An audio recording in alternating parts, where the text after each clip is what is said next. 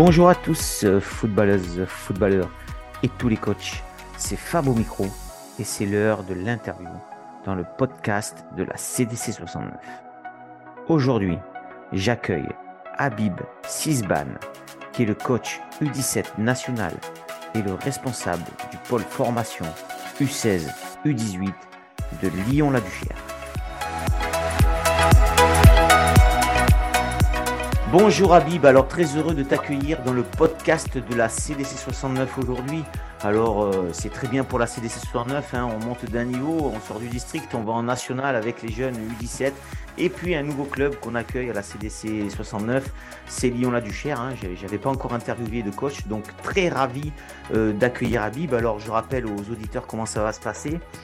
Euh, Habib va se présenter, puis on va parler un petit peu de son passé de footballeur, son présent de coach, son passé de coach, euh, son avenir de coach. Et puis après, on rentrera un petit peu euh, dans les détails de la causerie du coach. Qu'est-ce qu'il qu'est-ce qu'il dit à ces U17 avant, le match, euh, à la mi-temps et puis à la fin du match. Et puis, on finira par les questions traditionnelles, obligatoires, que je pose à tous les coachs. Alors, je, rejoins immédiatement Habib. Enchanté Habib, est-ce que tu peux te présenter? Salut Fabrice, bonjour à tous. Bon, ben, c'est euh, Habib, je suis marié, j'ai deux enfants. Et je suis actuellement euh, coach des U17 nationaux à Lyon-la-Duchère. Et je suis responsable du pôle formation U16, U17, U18. Et, donc, et ça fait deux ans que je suis au club, je suis salarié au club. Euh, et avant, j'étais dans un club, euh, un club à l'AS Montfort. On va de suite rentrer dans le vif du sujet. Ton passé de footeux, est-ce que tu peux nous le raconter? Mon passé de footeux, chez les jeunes, j'ai joué au, au FC Romelin. Et après, j'ai joué, euh, j'ai fait différents clubs au niveau régional. J'ai fait Rieux, Givor et euh, l'AS Villeurbanne. Et tu as joué jusqu'à quel niveau euh? En R3. À l'époque, c'était c'était EPH. Pardon, c'était la R3. L'équivalent de la R3 maintenant. Ok. Et là, tu, tu joues plus, quoi? Non, non, je joue plus là. Ah, t'as plus le temps. Là, je joue plus, ouais. Entre, entre, potes, quand on fait des matchs, mais je joue plus. J'ai pas de licence. Non. Alors, quand est-ce que tu as basculé dans ce milieu du, coaching? J'avais basculé dans le milieu du coaching il y a peut-être une vingtaine d'années, où euh, j'avais fait deux saisons en, senior, en étant adjoint. Et après, j'ai fait une pause, parce que je, me suis mis à mon compte, en fait. Donc, j'ai dû travailler. Et puis, je suis revenu, là, ça fait bien huit ans. Donc, essentiellement, donc, j'ai eu les 14, j'ai eu les 16, j'ai eu les U20, et j'ai eu les seniors et j'ai fini, euh, j'ai fini aussi en, ayant une équipe. J'ai fini euh, directeur sportif aussi à, à Lyon-Montchat. Donc voilà un peu mon parcours de, de, de coach. Ouais, aujourd'hui tu coaches les U17 nationaux, c'est ça? Ça fait deux ans. Euh, Lyon-la-Duchère voulait que je vienne juste avant le Covid, mais on était dans un bon projet à, à Lyon-Montchat, notamment avec la, la la montée de la montée euh, de l'équipe senior du coach euh, euh, Yao. Vous avez eu, il me semble que vous avez eu. Et puis ils sont revenus, ils sont revenus pour me demander si je pouvais rejoindre le club. Et puis c'était, pour moi, c'était une évidence. Et donc j'ai rejoint le club. Ça fait Lyon-la-Duchère, ça fait deux saisons. C'est ma deuxième année en, en 17 nationaux. Ok, alors avant de rentrer dans les détails de, de ton groupe, justement, toi, quelles valeurs tu souhaites véhiculer et eh ben, au football en général et puis, et puis au U17 que tu as cette année, quelles valeurs euh, au foot sont importantes pour toi? Les valeurs ben, de confiance, c'est très important. C'est ce que je répète aussi euh, à, tout, à, tout, le pôle. Le la confiance et euh, le travail et l'engagement, ça c'est ces trois, trois choses qui sont non négociables. Donc voilà les valeurs que, que j'essaie de partager avec, avec les joueurs. Ok, bon, ben, des belles valeurs et puis euh, c'est des valeurs importantes. Euh, alors justement, rentrons dans le détail de, ton groupe. Comment, tu le vois cette année? Euh, Est-ce que tu es contente de la première partie de ton groupe?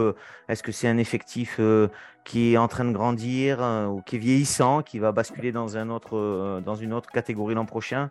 Parle-nous un petit peu de ton groupe. on a un groupe, on est, on est 23 joueurs. Tous les postes ont à peu près. C'est un groupe de qualité, donc euh, avec de, bons joueurs. De bons joueurs, euh, ça se passe assez bien. On est, on est euh, à 8 journées de la fin, on est, on est 8 donc c'est un peu chaud. c'est un peu chaud pour le, pour le maintien. Mais par contre, on a vraiment un groupe de qualité et on fait des bonnes choses sur le terrain. Donc on arrive à mettre une grosse qualité de, une grosse qualité de jeu. On utilise un peu le jeu de position. Donc on n'est pas à la place qu'on mériterait d'être, je pense, en toute humilité. Et, et puis les gamins, les gamins progressent, progressent à grande vitesse et collectivement, on est, on est plutôt pas mal dans le jeu. Et justement, donc tu es huitième. Euh, c'est quoi les objectifs euh, de TU17 euh, ben, De toi d'ailleurs, ou du club hein, Quels étaient les objectifs au début? Est-ce qu'ils sont inchangés ou est-ce qu'ils ont changé les objectifs? L'objectif prioritaire, l'objectif prioritaire, c'est préparer en fait. en fait, on a un pôle, on a un pôle de U16 à U18 cette année, euh, c'est euh, le groupe que j'ai, j'ai fait pratiquement aucune recrue. Donc on essaye de rentrer dans un, on essaie de rentrer les, joueurs dans un processus en 16. Donc on recrute des joueurs en 16 et on garde ceux qu'on avait en U15. Euh, et, en fait, c'est les amener sur un cycle de 3 ans, essayer de les former pour 3 ans pour qu'ils puissent, pour qu'ils puissent intégrer le monde senior qui est un monde complètement différent. Donc les préparer pour être de, de bons joueurs, des joueurs intelligents. Et, euh, ça, c'est important pour nous. Moi, mon premier objectif, et, puis je, suis formateur un peu dans l'âme, premier objectif du club, c'est de former des joueurs. Donc, on n'est pas spécialement dans le résultat. On a cette pression de résultat parce qu'on reste un club amateur et on est peut-être 6 ou 7 équipes amateurs euh, dans, la poule. Et l'enjeu, c'est de rester en 17 nationaux. Donc, euh, généralement, c'est un maintien. Donc, cette année, à la différence de la saison dernière, on était beaucoup basé sur le jeu. Donc, on a beaucoup joué. Et sur certains matchs qu'on a, complètement dominés, euh, on a laissé des points où, euh, où, on prenait un but parce que, voilà, parce que nos latéraux étaient un peu hauts, parce qu'on mettait nos milieux terrain derrière la zone de pression et on était, euh, était à la merci d'une transition ou, d'un long ballon. On a perdu quelques points comme ça. Mais en général, on, joue bien en ballon. On joue bien en ballon. C'est ce qui se passe un peu aussi. c'est ce qui se passe aussi un peu avec, les 16 et les 18. Euh, le projet sportif, c'était c'est d'être protagoniste dans le jeu et surtout de former des joueurs former des joueurs. Donc ça c'était c'était le l'objectif euh, l'objectif de, de, des U17 euh, et, et, du pôle formation c'est de former des joueurs. Donc le plus important c'est de former des joueurs et pas être spécialement que dans le résultat. Le résultat le résultat tout le monde cherche à gagner des matchs j'aime la victoire. Mais dans dans la façon de travailler, de la, façon de la méthodologie d'entraînement, c'est de former des joueurs, euh, c'est de former des joueurs pour les accompagner sur le cycle formation donc de U16 à U18, euh, les former pour qu'ils puissent euh, intégrer les équipes, les équipes seniors.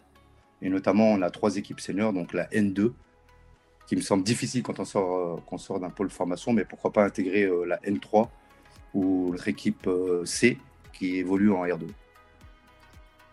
Ok, justement, moi je trouve ça top. Euh, c'est un beau réservoir pour, euh, ben, pour l'équipe Fagnon, surtout. Voilà. Bon, alors les autres équipes, bien sûr, euh, réservent, en profitent, mais ça fait quand même quelque chose de sérieux, un cycle de 3-4 ans pour justement amener des joueurs à jouer en, en équipe Fagnon. Tout à fait. L'équipe Fagnon, ça, ça paraît un peu compliqué. On ne va pas se mentir, parce qu'en 17 nationaux, dès qu'on a un très bon joueur euh, qui franchit des paliers, euh, il est contacté par des clubs pro et puis il va signer dans un club pro. Et, le fossé entre, entre le foot, euh, le football U16, U17, U18 et, ce qui se passe en N2, il y a, il y a très peu de joueurs qui arrivent, qui arrivent à, qui arrivent à l'atteindre. Il, leur faut, il leur faut certainement des étapes intermédiaires, et notamment avec la N3 ou, ou la R2. Ok, justement, donc il y a il y a, la nationale, il y a la. Euh, les équipes réserves sont en R3 et l'autre, elle est en. Donc l'équipe première est en N2, la réserve est en N3, donc ouais, c'est ça. Ouais. l'équipe C est en Régional 2. Ok, Régional 2, voilà, je me suis trompé. Ok, ouais, donc c'est quand même costaud les trois équipes, hein, senior. Hein. Ouais, ouais, c'est pas, c'est ça. Mais en fait, au final, sur la génération qu'on a eue 2004, euh, on a eu pas mal de signatures dans des clubs pro, mais ceux qu'on a conservés, ceux qu'on a conservés, il joue, il y a, je crois, 3 ou 4 joueurs qui jouent avec la N3 et tout le reste sont en R2. Ok. Et je pense que c'est, euh, je pense que c'est une étape, euh, c'est une étape euh, intéressante de pouvoir jouer à un bon niveau en R2 avec un, championnat intéressant. Et je pense que c'est une étape avant d'arriver, avant de postuler pour jouer en, en N3 ou en N2. Ok, j'ai une question là comme ça là qui, qui, m'intéresse et je suis sûr qu'elle intéresse d'autres d'autres coachs. Tous ces jeunes là, U17, U15, U16, U17, tu vois, U18, avant d'intégrer les seniors, ils arrivent d'où? De, Lyon en général euh? Euh, Généralement de Lyon, oui. On n'a pas de on n'a pas de joueurs qui viennent de loin, on n'a pas de on n'a pas de structure pour pouvoir les accueillir. Donc euh, c'est des généralement c'est des joueurs qui jouent qui sont de la région. À la différence par rapport aux 17 nationaux, il y a, il y a, des, il y a des, clubs qui arrivent à avoir une section sportive, par exemple, avec un internat où, euh, des joueurs qui viennent de, loin peuvent intégrer, euh, peuvent intégrer le club. Cette année, on met en place euh, une section sportive d'excellence. Donc, on va la créer pour la saison prochaine, où on intégrera d'abord que les 2008, pardon, que les 2007. Donc, il ça sera les U16 qui seront en section sportive. Et pour l'année prochaine, en fait, rentrer les, futur 16 en section sportive et partir sur trois ans comme ça pour que dans trois ans, on ait 16, 17, 18 en section sportive. Ok. Donc, euh, toujours en train d'améliorer le, système justement pour, pour fournir euh, bon, une, une, belle équipe Fagnon quelque part. Ça fait un mini pôle de formation euh, ou de. En fait, le club. ça fait un peu centre de formation, excuse-moi, chercher les termes. Ça fait un mini centre de formation. Centre de formation. Nos prémices, on est encore un peu loin on a divisé, le club a divisé les pôles. Après, c'est pas des, pôles qui sont, on communique tout le temps ensemble. Donc, euh, euh, un responsable de préfaux qui est euh, Abdoulaye Kafando, il s'occupe tout de la préfaux. un pôle formation qui est 16, 17, 18 et un pôle, un pôle, un pôle post-formation qui, est, qui est géré par le responsable, c'est Ludovic Asamoah. Et c'est donc il est responsable de la R2 et de la National 3. Donc c'est très, euh, très structuré. Et... Mais par contre, il y a du lien. Il y a du lien. Tous les responsables de pôle sont salariés, donc euh, on se voit tout le temps, on échange tout le temps. Donc c'est vraiment intéressant. Ok, bon, ben, une belle structure à Lyon-la-Duchère, mais bon, je suis pas surpris, hein, vu comme ça tourne, euh, quand on voit les résultats, et voilà, euh, c'est normal que ça soit structuré comme ça. Alors, on va rentrer dans la causerie du coach, euh, Habib. comment ça se passe, toi, pour les U17 Alors, vous voyagez sur toute la France, hein, bien sûr, donc je suppose que dans les voyages, tu as largement le temps, dans la voiture, dans le train, dans le bus, de préparer cette causerie. Alors, comment elle se passe? Combien elle dure? Quand tu la prépares? Voilà, comment, comment ça se passe? Généralement, euh, généralement, la prévoir, la prévoir bien avant dans le bus. Euh, on est dans la poule du Sud, donc on voyage pas mal. On va trois fois en Corse, par exemple. Et on va à Monaco et Nice, ça fait des grands déplacements. Le club nous donne des moyens pour, euh, pour être dans les meilleures conditions pour performer. Donc, quand c'est des grands déplacements au-delà de 400 km, on part, on part la veille, on dort à l'hôtel. La causerie, je la fais, elle dure entre 8 et 15 minutes, tout dépend du contexte. des fois, je la fais dans le vestiaire. Des fois, quand on est à la maison, je le fais dans le clubhouse. Euh, et, quand on est à, l'extérieur, je peux la faire euh, à l'hôtel. À l'hôtel. Euh, elle, se, elle se divise en plusieurs étapes en fait. J'ai pas de, j'ai pas de, comment dire, j'ai pas de protocole précis où c'est tout le temps la même chose. Donc le contexte, quel enjeu il peut avoir par rapport au championnat, si j'utilise la vidéo ou pas, et, et, si je la fais comme je l'ai dit avant, si je la fais à l'hôtel ou pas. Elle dure entre 8 et 15 minutes. Donc généralement on fait la première étape, c'est la captation de l'attention des, joueurs. Je peux le faire avec une phrase, je peux le faire avec une image ou une vidéo, ou la disposition du vestiaire, ça dépend. Après, dans la deuxième partie, on parle surtout du contexte, contexte du match, environnement, et, euh, après on rentre dans le vif du sujet où on revient sur la semaine d'entraînement, ce qu'on a travaillé, et, ce qu'on a, et surtout ce qu'on prévoit de faire. Ce qu'on prévoit de faire sur les trois facteurs de la performance et tout ça autour de notre projet de jeu. Donc voilà à peu près comment, comment se structure notre, euh, ma causerie. Et si, euh, si dans la semaine, on a fait beaucoup de tactique, on a beaucoup parlé de tactique, euh, j'en parle pas trop dans le, dans le. Je reviens sur quelques points, sur quelques principes. Mais généralement, quand c'est la tactique, je parle de la grosse partie de base qu'on prévoit de faire, le pressing et un grand et deux grands et un sous-principe sur, euh, sur notre projet de jeu. Et je finis, je finis tout le temps avec, euh, avec un discours motivationnel. Voilà en gros la causerie. Ok, alors un point intéressant, je pense, c'est quand tu fais cette causerie à l'hôtel, euh, comment ça se passe après dans les vestiaires? Tu refais une mini causerie ou, ou tu. Non. Non? Je fais pas, je fais pas de, je fais pas de, de causerie où je capte l'attention, mais on revient sur quelques points, par exemple, sur, au niveau mental, euh, on revient sur l'auteur du blog, sur la, si on a estimé que sur ce machin on devait aller haut ou être en bloc médian, on revient sur quelques, principes. Mais euh, généralement, non, je laisse. J'essaye dans toutes les causeries, que ce soit euh, à la maison, à l'extérieur, à l'hôtel, on essaye d'enlever le maximum de stress aux joueurs. Parce qu'il y, a quand même un stress, c'est des joueurs qui jouent en 17 nationaux. Pour eux, dans leur imaginaire, c'est euh, la dernière chance. généralement, quand ils se font solliciter, c'est ou en 15, 14, quand ils peuvent aller dans des clubs, euh, des clubs pro. Mais généralement, où ils ont pignon sur rue, où beaucoup de, beaucoup de recruteurs viennent voir, c'est en 17 nationaux. Donc on essaye un maximum d'enlever le stress. Et, euh, et, généralement, quand je le fais à l'hôtel, euh, je ne remets pas une couche dans le vestiaire. Ou je laisse plutôt à mes adjoints. Voilà, on parle un peu plus individuel. Donc, ok. Donc, ah, voilà, et, et, quand on est, quand on est à l'hôtel, on a vraiment. moi, j'aime bien, j'aime beaucoup la vidéo, donc je fais beaucoup de vidéos. Donc euh, c'est une causerie qui est très, précise avec, euh, avec, de l'information. Donc les, gamins sont, friands de ça, hein, sont friands de, des retours vidéo. Et là je parle de retour vidéo, je ne parle pas du retour du match d'avant. Donc euh, ce qu'on a pu faire a pu faire de bien sur le match précédent. Et ils sont très friands de ça. Et après je pense que ça sert à rien de, de remettre une couche dans le vestiaire.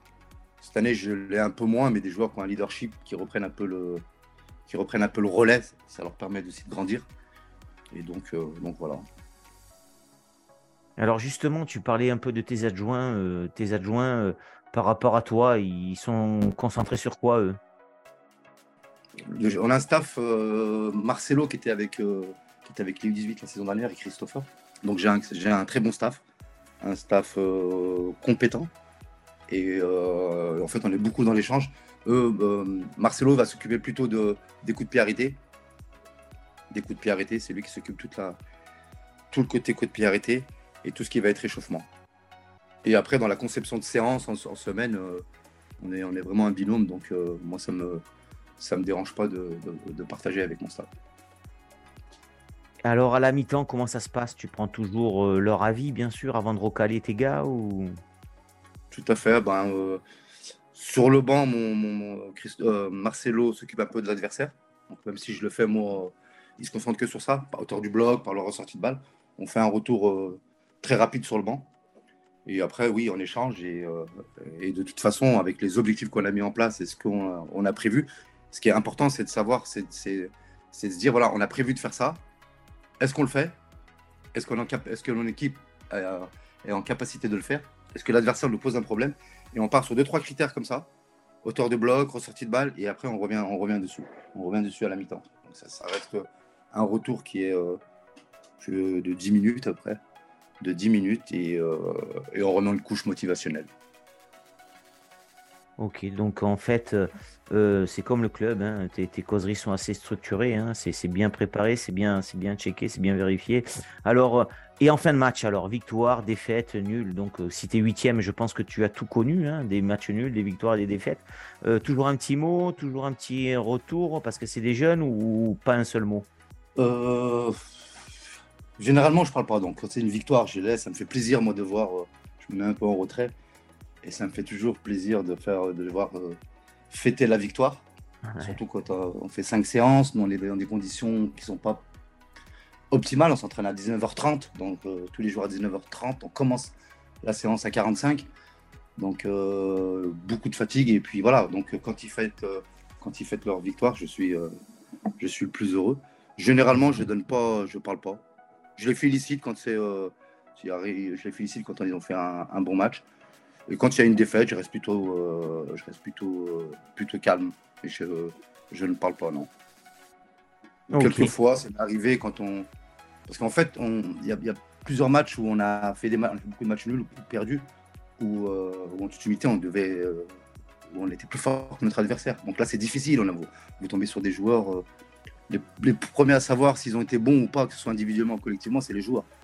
Donc des fois, on a vu des joueurs pleurer. donc là, voilà, il fallait reconforter et dire que c'est pas grave. De toute façon, on est là, on est là pour progresser. Et puis, et puis des matchs en reste. Quoi. Donc généralement, oui, généralement, je, je m'efface un peu à la fin, à la fin, à la, fin du match. Surtout quand c'est des victoires. Alors justement, c'est intéressant, euh, Habib. Comment tu te définis, toi, en tant que coach? Tu es, un grand, grand calme, proche de tes joueurs, loin de tes joueurs, un excité? Comment tu te définis Moi, au je suis bord, de- au bord du terrain? Au bord du terrain? Moi, je suis, je suis, je suis, euh, je suis très proche de mes joueurs. Donc, euh, pour moi, c'est important de bien les connaître. Donc, je suis, assez, je suis très disponible. Je suis très disponible pour eux, que ce soit au foot et dans leur vie. Donc, euh, ce qui peut se passer à l'école, ce qui peut se passer dans la famille, ce qui peut se passer tout autour du foot. Euh, je suis plutôt calme. Donc, je suis plutôt, plutôt calme. Je suis avec mon équipe, je suis avec mes joueurs. Donc, euh, je suis pas en dehors de l'équipe. Je me considère, je considère, euh, et ça, j'en parle avec mon staff, que en fait, on fait, on est une équipe. On n'est pas, pas le staff qui est en dehors de, en dehors du groupe. Au contraire, on est dans le groupe. Et puis, ça se passe euh, plutôt mal, plutôt bien plutôt, sur ces, sur ces dernières années. Je n'ai pas jamais eu de problème avec, avec mon groupe. Alors, est-ce que tu as un, coach, toi, référent, qui t'a marqué euh, quand tu as joué au foot ou quand tu as passé tes diplômes et que tu te réfères souvent, tu reprends ses mots ou ses ateliers? euh, Est-ce que tu as un coach comme ça? Euh, oui, j'ai un coach. Bah, j'ai eu, eu, Karim Benoît en tant que coach à, Villeurbanne. J'ai eu, aussi Karim Mokadem, qui est en national aussi, en national 1, Stade Briochin. Et voilà, c'était des coachs. euh, Karim qui était, euh, mais je crois qu'il y a un auditeur qui a parlé, qui a déjà parlé de lui. Donc c'est des coachs et puis c'est, même des amis. Donc, euh, donc ouais, ouais, c'est qui m'ont marqué, oui, bien sûr. Le travail, l'exigence et la rigueur de, de, Karim Mokadem. Et, euh, et au niveau tactique, dans le management de Karim. Il y avait aussi un entraîneur aussi, qu'on avait la chance à l'époque de faire un 32e des finales de Coupe de France. Je crois qu'à l'époque, on était le seul club. Et euh, j'avais rejoint le club, il s'est descendu de la régionale pour euh, être en D1, équivalence de la D1. Et on avait une sacrée équipe et on avait fait un 32e de finale de Coupe de France à l'époque. Et il y avait un entraîneur qui s'appelait Zizou et qui était beaucoup dans le dans, dans l'humain, dans l'humain et euh, il arrivait à tirer le maximum le maximum sur le maximum sur ses joueurs. Donc voilà, voilà à peu près les coachs que j'ai. Ah, ok. Ok. Et si alors aujourd'hui, là, je te donne une baguette magique un petit peu, euh, qu'est-ce que tu changerais au foot pour qu'il aille un peu mieux? Même si, bon, je trouve que cette année, honnêtement, euh, je trouve qu'il se porte pas trop mal dans le milieu amateur, hein, moi, je trouve. hein. Donc, euh, qu'est-ce que tu changerais, toi, avec ta baguette magique? Euh, moi, ce que voilà, je, je suis dans un, je suis dans un dans un secteur où c'est beaucoup beaucoup chez les jeunes, donc dans la formation. Ce que je remettrais, euh, remettre un peu de patience, un peu sur l'ident- l'ident- l'identification des euh, et le développement des joueurs à fort potentiel. Parce que nous, on a, euh, il y, a, il y a les agents, il y a les parents, il y a, il y a- et des fois, on est, je pense qu'on est un peu trop, un peu trop pressé sur, sur l'identification et surtout le développement des joueurs à fort potentiel. Donc moi, par exemple, dans mon équipe, j'ai, je parle avec des agents, euh, ils ont des agents, ils ont des pseudo-agents aussi. Donc, euh, et je trouve que c'est, un peu moyen, mettre un peu plus de patience dans ça. Tout le monde est pressé un peu dans le foot, donc euh, donc il y a ça, surtout et, surtout et, ça va avec en fait. En fait, on se rend compte que la fois je pensais à ça, tout le monde se plaint. Donc entre les parents qui se plaignent que l'enfant qui joue pas, l'agent qui doit faire un essai ou, ou il joue pas, l'entraîneur qui se plaint des conditions de des conditions dans le club où il évolue ou qui se plaint des joueurs, euh, le club qui se plaint, les arbitres, on se plaint des arbitres. Et en fait, on se rend compte que quand on d'un autour d'un terrain, euh, il y a beaucoup de, de- beaucoup de personnes qui se plaignent. Je sais pas si, euh, si ça te parle. Ouais, ouais, non, mais bien sûr. donc, toi, en fait, j'entends bien que, que tu, ouais, tu aimes pas, en fait, l'environnement un peu de, autour de tes ça. jeunes, quoi. C'est ça qui, qui, qui- voilà, euh, tes jeunes, en fait, c'est pas qu'ils t'appartiennent, mais ils sont dans ton équipe, tu aimerais les avoir à 200%, et en fait, tu as plein de bruits autour qui font, qui, qui, qui s'éparpillent. Si, éparpillé. euh, Oui, oui, oui, c'est. Ouais, ouais, voilà. C'est certain, mais après, euh, voilà, on peut pas ça, on peut pas le, on peut ouais, on ouais. peut pas le gérer. Mais voilà, je reviens un peu sur, sur les gens qui se plaignent autour des terrains. C'est Ouais. entre le parent euh, qui te demande une, qui te demande euh, un entretien parce que son fils a pas joué, parce que son fils a joué que 60 minutes. Entre euh, les agents euh, et à chaque fois, même quand je croise des collègues ou, ou des entraîneurs, on est toujours en train de se plaindre. Donc euh, au final, on est toujours en train de c'est l'arbitre et le club il m'a pas donné ça et, Et on se plaint du district, on se plaint de la ligue. Et en fait, au final, on, se plaint, on se plaint tout le temps, en fait. Donc en fait, toi, toi avec un coup de baguette magique, tu changerais ça quoi Un peu, ben, ça revient un peu à l'environnement du football. Hein. C'est pas, c'est pas du terrain ça en fait quelque part. C'est juste ce qui, gravite autour, ce qui gravite autour des jeunes, euh, ça, ça te, ça te gonfle un peu. C'est ça quoi. C'est ça. ça. ok, ça, marche. après, ça, je reste un peu imperméable à ça, mais je trouve ça. Ouais, triste quoi. C'est dommage. je trouve ça triste. Ouais. Ok. Non, mais je te rejoins, je comprends. Enfin, je, comprends. Je n'ai jamais vécu ça, mais je pense que oui, ça doit pas être simple avec entre les agents, mais tu l'as très bien résumé, entre les agents et, et donc les pseudo-agents que tu désignes par an, si j'ai bien compris. Voilà, ça, ça, ça, ça, ça pollue un peu l'environnement du football. Et puis, comme l'agent, à mon avis, il cherche la, la perle rare. Donc, voilà, ça doit être compliqué. Je, je, te comprends et je pense que les auditeurs, c'est bien qu'ils entendent ça, là, les, qui sont en amateur. Ça redescendra un peu, euh, un peu le, le niveau là, des, des, jeunes qui croient que c'est facile d'arriver euh, en haut euh, et professionnel. alors, Habib, on va arriver vers la fin. Est-ce que tu as pensé à me désigner un coach pour une prochaine interview? Oui, je vais, te, je, vais, je vais te désigner deux coachs qui sont, qui sont dans mon club. Allez, là. Il y a, Jordan Gonzalez qui a, qui a la N2 chez nous, ou Ludo Ludovic, ah, c'est moi ça, la N3 ah, carrément. Ok. Et tu crois qu'ils vont jouer Et eux, ils vont jouer le jeu, ils vont prendre du temps pour la saison 9 Si je, leur demande, ils vont, ils vont accepter, c'est sûr. Ben, franchement, ça sera un plus. Ça sera un plus pour euh, le podcast et puis c'est bien pour les autres aussi, même les, les, coachs comme moi qui sont en district, tu vois, des 2, des 3, des 1, des 4. C'est bien d'entendre ces coachs-là quand même. Ça nous enrichit et c'est le but du podcast. Donc c'est très bien. Je te remercie de les avoir désignés. Il faudrait que tu me leur passes le contact tu me passeras le contact après le podcast, ce sera sympa. De toute façon, je, voulais juste rajouter, excuse-moi, je te Ouais, je t'en prie, vas-y. Coach de D1, D2, D3, on est, on est tous les mêmes coachs. Ouais. Et euh, euh, c'est exactement pareil. On a peut-être d'autres moyens quand on est dans des plus hauts niveaux, mais ça reste toujours euh, une équipe contre une équipe, un ballon, un air de jeu, ça ne change pas. Donc, je ne pas de différence entre un coach de D1 ou un coach de ou un coach qui coach en national. Donc, ça, ouais, c'était juste par rapport, ce que je disais, tu sais, par rapport à l'expérience, en fait, surtout. Voilà, c'est intéressant. C'est toujours intéressant d'entendre des, des, coachs euh, euh, qu'on croise pas, tu, voilà, qu'on croise au moins quand on est en district. Voilà, c'est ça, en fait. Euh, alors merci Habib d'avoir joué le jeu de la désignation. Moi je suis très content eh ben, que tu m'aies désigné deux coachs de Lyon-la-Duchère puisque j'avais, on n'avait pas fait la Lyon-la-Duchère et là du coup je vais pouvoir enchaîner sur euh, deux coachs de Lyon-la-Duchère, c'est super. Je te remercie d'avoir joué le jeu. Le mot de la fin Habib il est pour toi. Tu dis ce que tu veux sur ton club, sur tes joueurs, sur ta famille. Tu dis ce que tu veux. C'est le mot de la fin il est pour toi et c'est maintenant Habib. Ben, bonne saison, euh, bonne fin de saison à tous et puis, euh, ramener des victoires. Voilà ce que je veux dire.